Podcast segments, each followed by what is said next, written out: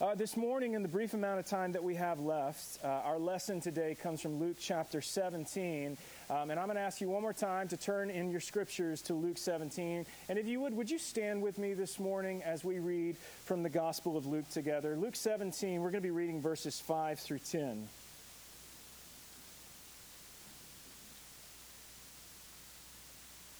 The apostles said to the Lord, Increase our faith. And the Lord said, If you had faith like a grain of mustard seed, you could say to this mulberry tree, Be uprooted and planted in the sea, and it would obey you. Will any one of you who has a servant plowing or keeping sheep say to him when he has come in from the field, Come at once and recline at table? Will he not rather say to him, Prepare supper for me, and dress properly, and serve me while I eat and drink? and afterward you will eat and drink. Does he thank the servant because he did what was commanded? So you also, when you have done all that you were commanded, say, We are unworthy servants. We have only done what was our duty. This is the word of the Lord. You may be seated. And this morning, in the brief amount of time that we have left, I want to explore a question that pops up from today's text. And it's a question that relates not only to Christian life, but it relates to just life in general. And the question is this In whom or what is your faith placed? In whom or what is your faith placed? Now, notice I didn't ask, Do you have faith? Because you do.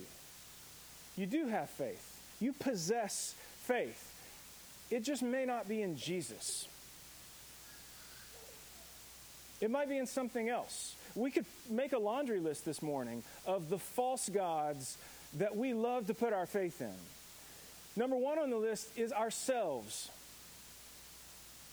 Living to serve yourself, living to basically worship yourself, believing in yourself. It could be your spouse, it could be a boss, it could be some politician, it could be your money, it could be your retirement, it could be your education, your career. I mean, we could literally go down the list of things that we are apt to trust rather than Jesus Christ because they seem more real, like they seem more efficacious, they, they seem like they can actually do something.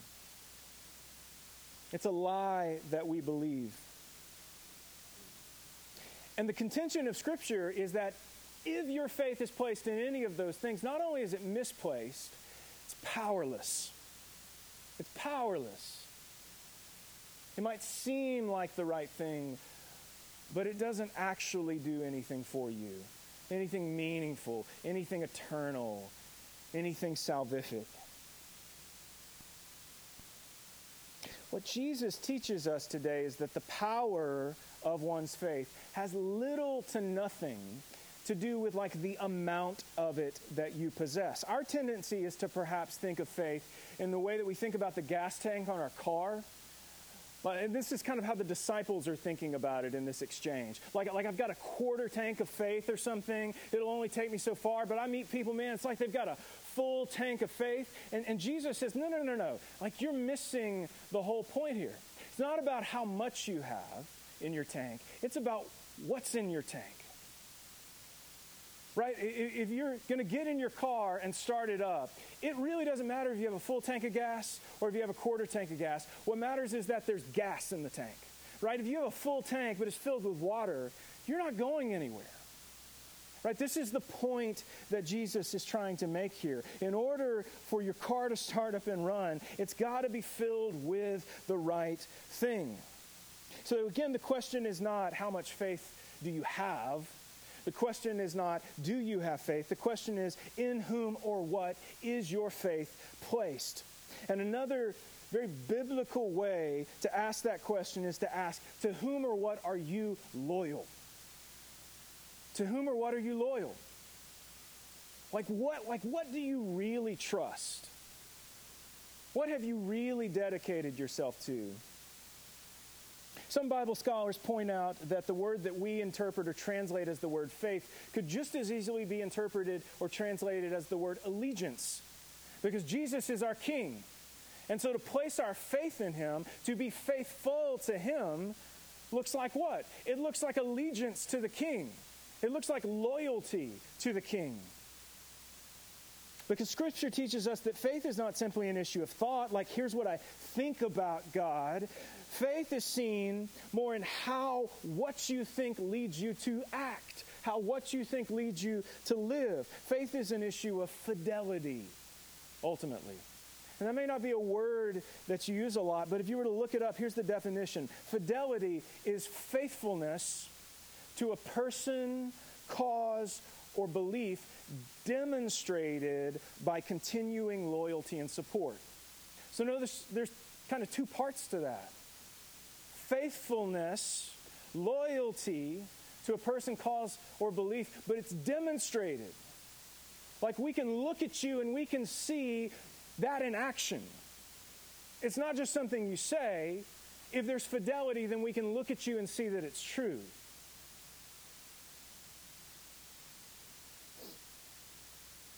It influences how you live. A word that we might be a little bit more familiar with or might use more often is the negative infidelity. Most often, when we use that word, we're talking about romantic relationships, we're talking about marriage. But notice, we don't ever think of marital fidelity in quantitative terms, like, like how much is there, right? To, to be kind of faithful to your spouse is to be unfaithful to your spouse. To be, to be half faithful to your spouse is to be unfaithful to your spouse. We're far more concerned with quality than we are with quantity. In, in the same way, if you've ever told a lie, you're a liar. And you might think, well, I don't lie all the time, but that's not the question. The question is, are you truthful? Have you ever been untruthful? If you've been untruthful, do you follow me this morning? Let's give a little context to all of this. Look at verse 1 of chapter 17. So, this whole exchange is coming on the heels of what's known as the parable of the rich man and Lazarus in chapter 16. And that's one of my favorite parables. Um, and, and in that parable, Jesus tells this story about an evil rich man who is using his wealth to live a life of luxury. It says he feasted sumptuously, is the language of the scriptures. And meanwhile, right outside his door is the impoverished and afflicted Lazarus. And at the end of both of their lives, the rich man dies and goes to hell. Lazarus dies and goes to heaven. And if you know the story, the rich man in hell, he, he's able to look up into heaven. He sees Lazarus right next to Father Abraham, and he calls out and he says, Father Abraham, would you send Lazarus back from the dead? Like, would you send him back to my family to tell them not to come here? And what Abraham says back to the rich man is, Listen, your family has Moses and they have the prophets, meaning they have like the scriptures of the Old Testament. And what he says, and, and I think we miss this sometimes, is he says, if they're not willing to believe Moses and the prophets, then they're not going to believe even if someone rises from the dead. And the irony of that is not long after Jesus tells this parable, guess what? Somebody's going to rise from the dead, and they're not going to believe they're not going to follow him. And so Jesus tells this story, and then he says, verse 1, he said to his disciples, Temptations to sin are sure to come. But woe to the one through whom they come. It would be better for him if a millstone were hung around his neck and he were cast into the sea than that he should cause one of these little ones to sin pay attention to yourselves. If your brother sins, rebuke him. And if he repents, forgive him. And if he sins against you seven times in the day, turn to him seven times saying, I repent, or t- and turns to you seven times saying, I repent, you must forgive him. So much like the rich man faced the temptation to use all of his wealth on himself, so you will also face temptation, Jesus says. It's not a question of if, it's, it's a question of when. It's, it's going to come. And, and next he says that temptation is going to come through other people.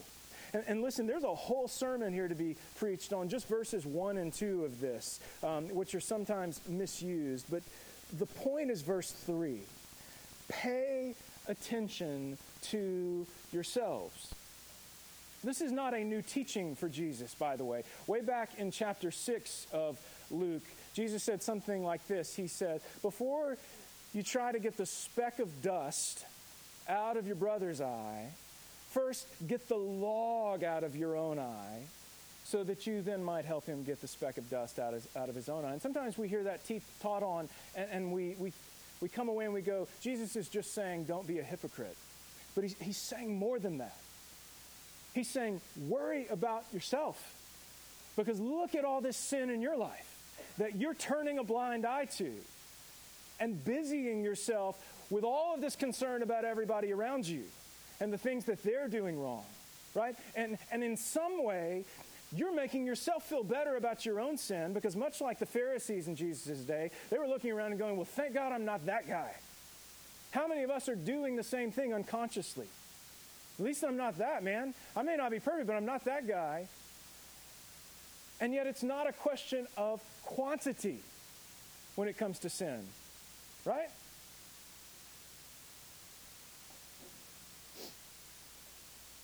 So, this wasn't a new teaching for Jesus. Pay attention to yourself. One, that you are not seeking to intentionally entice others to sin.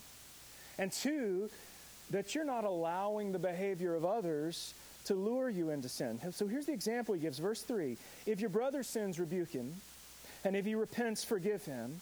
And if, if he sins against you seven times in the day and turns to you seven times saying, I repent, you must forgive him. So your brother's sin, the thing that he did wrong, might in some way entice you to sin as well.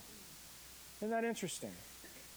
The thing, not that you did, but that someone else did, might actually be a catalyst to prod you into your own sin. And you might feel righteous in it because he started it, right? I'm responding to his sin, but it can easily become your sin. Pay attention to yourself. You know, we've actually seen some of this play out this past week in the news and on social media in the court case of Amber Guyger, the police officer in Dallas uh, who killed Botham Jean, African American man in his apartment. And I didn't see a whole lot about this court case on social media when it first started until probably like many of you until the end when they invited family members up to make statements. And as you probably saw in the news or on Facebook or something like that, the brother of Botham Jean comes to the front of the courtroom and looks at this police officer and says, I forgive you. He says, I want the best for you. And then he called her to give her life to Christ. Like it was this incredible thing. And then all of a sudden, my Facebook feed is just filled with that story. Why? Because it's radical, man. Like that, that's otherworldly type stuff. That, that's not how people behave, y'all. In our world and in our culture, that's not how people behave. That's not what people do. And so when we see a little glimpse of that, we're like our minds are blown. And now there's just like all of this endless commentary that you can read about what that meant and what it was and how to respond to it, blah, blah, blah. But everybody's just blown away because that kind of thing does not take place. And yet, here's the thing, y'all. In the kingdom of God, in the culture of the kingdom of heaven, that kind of behavior is common. It's ordinary. It's to be expected. Now, go with me on this for a moment. So, this girl has been sentenced to 10 years in jail. Let's say, hypothetically, she gets out of jail in 10 years and then goes immediately and kills another family member of that same family. See, this is where the teaching of Jesus kind of leaves the realm of reality for many of us. For those of us who were amazed that that happened even one time, the teaching of Jesus says, oh, and then you forgive her again. And then you forgive her again. And much like the disciples, you're probably thinking, I could never do that. I would have to be an idiot to do that. right?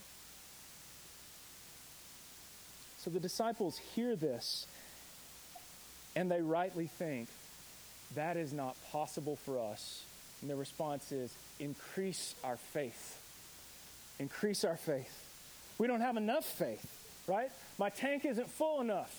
There's no way that I could ever do anything like that. And the disciples are right.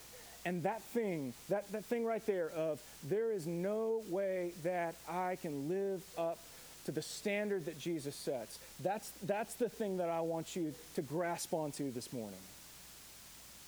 Because that is key. Guys, we are being called to something that we, through our own power, through our own effort, through our own ability, something we cannot do. And I'm not just talking about forgiving your neighbor, forgiving your brother, forgiving the killer of somebody in your family member. I'm, I'm talking about this, this whole Christ life that we have been called to. To actually not, not just place our mental assent, our belief in Christ, but to actually become his disciple and to actually begin patterning our life after him saying, Who is Jesus? What did he do? How did he live? How did he think? How did he act? And man, how do I put that into practice in my life? That is what it means to be a disciple, that we would be growing up into Christ. It's what we committed to do just a few minutes ago with our kids, that we would teach them the gospel, that we would live this Christ life before them, that we would seek to grow them up into Christ. Grandparents, that you would do the same, and yet we can't do it. It's not within your power to do it. You could be the greatest, most moral, most loving person to ever live, Mother Teresa times a thousand. And here's the thing that will not earn you a seat at God's table. That will not earn you a place in the kingdom of heaven. There is no way that you could ever be made right before God. Or another way to put that is, as Jesus is calling you to forgive, there is no way that you, through your own effort could ever be forgiven. You can't do it, and yet God has done it through Christ.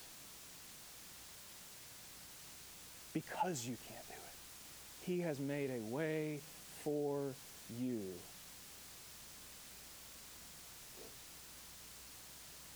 And here's the kind of the full circle catch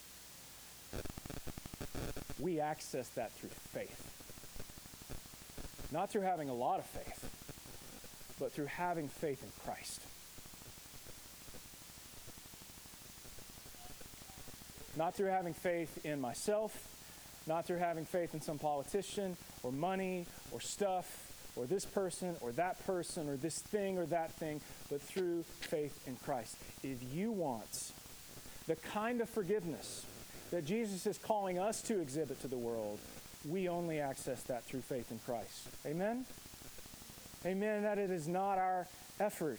It's not through our action. It's not through our own self redemption. You know, there are a lot of people out there in today's world who have bought into the notion that what primarily matters is that I'm a good person that I'm just in general a good person. There are Christians that think that. There are non Christians that think that, that, that I'm going to die, and you know what's going to primarily matter is that I've just been a good person. And, and it's amazing to me that there are people who don't even believe in God who think that because I, I just throw out to you, if that's you this morning, you, you are like confirming that you think there is some kind of judgment that comes after death. If you think it's going to matter that you were a good person after you died, but there's no God, then you are saying, I do think, though, that there's going to be some kind of cosmic judge that I, am going to come in front of, that, that there's going to be some kind of an accounting for my life after I die, that it's somehow going to matter that I've been a good person. But just realize how ridiculous that is. If, if there is no God, but yet you believe that there's, there's going to be some kind of cosmic judge, and that judge is going to judge based on your 21st century American idea of what goodness is. That, does that seem a little bit ridiculous to any of you? The question is not, have you been a good person? The question is, is your faith in Christ? The question has not been, it's not going to be, how much faith did they have? This person had a little bit more, this person had a little bit less. No, no, no. That your faith is in Christ and Christ alone, as we sang earlier. Man, the beauty of this is this is where power comes from. And, and, and our faith, when it is in Him, man, not, not only does He forgive, He forgives again and again and again and again and again. Christ has saved, He is saving, and He will save. So, what do we do in light of this truth? Let me close with this. We do something that the scriptures call repentance. Repentance is when you take the faith that you have and you remove it from whatever it's placed in. And you turn and you place it solely in the person and work of Christ. Faith, uh, repentance is not simply about feeling sorry for your sin. It's not simply about feeling shame for your sin. It's about removing your faith from whatever it's in and turning and placing it in Christ. And saying, Jesus, you are my only hope. You are my future. You are the one to whom I am seeking to be loyal. That is what it means to repent. And the final point that Jesus drives home in all of this is that you are not worthy of any of that. I am not worthy of any of that. We are supremely undeserving of what he has done for us. And yet, because of his love, because of his grace, because of his mercy, he has poured out his forgiveness on us if we will take our faith and turn to him. So, your posture, if you recognize that, if you realize that, your posture is not as um, maybe like the prodigal son, entitled to the riches of the Father, but your posture is that of unworthy servant who is so in awe of what God has done for you that you not only say, I give you my faith, but you say, Lord, whatever you want. Like, I am yours. I am your unworthy servant. I don't deserve these children. I don't deserve the home I have. I don't deserve the job I have. I don't deserve the family I have. I don't deserve to be born in America. I don't deserve any of these things, but you have given them to me. And that's nothing compared to your forgiveness. That's nothing compared to the salvation that you've placed on my life. So I am unworthy. And I give you the whole of my life. Let me close this morning with this passage of Scripture. And if you, if you would just close your eyes with me, I want to read this over you. This is the Apostle Paul writing and describing this glorious exchange that takes place. Listen to this. He is the image of the invisible God, the firstborn of all creation. For by him all things were created, in heaven and on earth, visible and invisible. Whether thrones or dominions or rulers or authorities, all things were created through him and for him. And he is before all things, and in him all things hold together. And he is the head of the body, the church. He is the beginning, the firstborn from the dead, that in everything he might be preeminent. For in him all the fullness of God was pleased to dwell, and through him to reconcile to himself all things, whether on earth or in heaven, making peace by the blood of his cross. And you, who were once alienated and hostile in mind, doing evil deeds, he has now reconciled in his body of flesh by his death in order to present you holy and blameless and above reproach before him, if indeed you continue in the faith, stable, steadfast, not shifting from the hope of the gospel that you heard, which has been proclaimed in all creation under heaven. Let's pray together. Father, we are in awe of you this morning. Even as just we read your word and we see what you have done, God, I pray that we would have ears to hear and eyes to see the truth of your gospel this morning that we would not leave here and just go back to our lives where we're serving ourselves or serving others primarily, but that instead, Father, that all of us would be continually repenting of that. That we would recognize that repentance is not a one time thing. That every day we would be waking up and saying, I'm an unworthy servant, and placing our faith in Christ.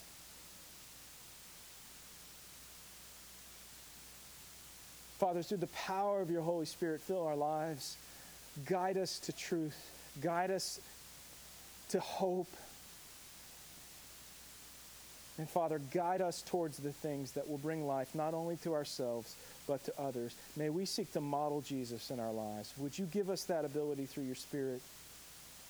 In some small way, Father, may others catch a glimpse of what the kingdom of heaven is like through our lives. And may we be quick to recognize that they're simply seeing you at work. We thank you for what you have done on the cross.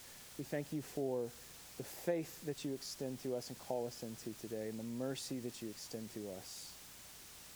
We love you, Jesus, and it's in your name we pray. Amen.